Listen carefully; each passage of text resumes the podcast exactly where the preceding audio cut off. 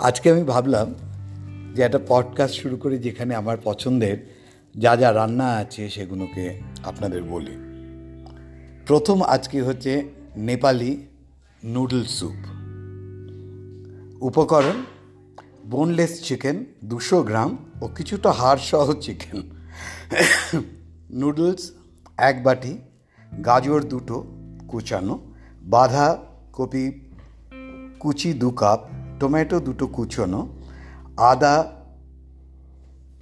আদা, রসুন কুচি, এক টেবিল চামচ, লঙ্কা গুঁড়া, এক চা চামচ, সয়া সস, এক চা চামচ, জলে গোলা কর্নফ্লাওয়ার, একের চার কাপ, সাদা তেল তিন চা চামচ, গোলমরিচ গুঁড়ো এক চা চামচ, নুন ও লেবুর রস।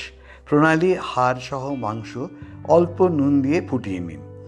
চিকেন স্টক আলাদা রেখে দিন। চিকেনগুলো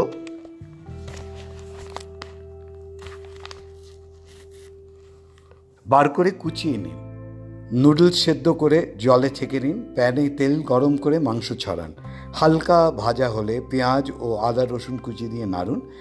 একে একে সব সবজি ছেড়ে নুন ও লঙ্কা গুঁড়ো দিয়ে নাড়তে থাকুন। অল্প বাদামি রং ধরলে chicken stock noodles soya sauce দিন। পাঁচ মিনিট ফুটিয়ে কর্নফ্লাওয়ার গোলা জল দিন। মিনিট খাটিক খানিক ফুটিয়ে নামিয়ে নিন। গোলমরিচ গুঁড়ো ও লেবুর রস ছড়িয়ে পরিবেশন করুন। জানাবেন কীরকম লাগল এটা বানাবার পর।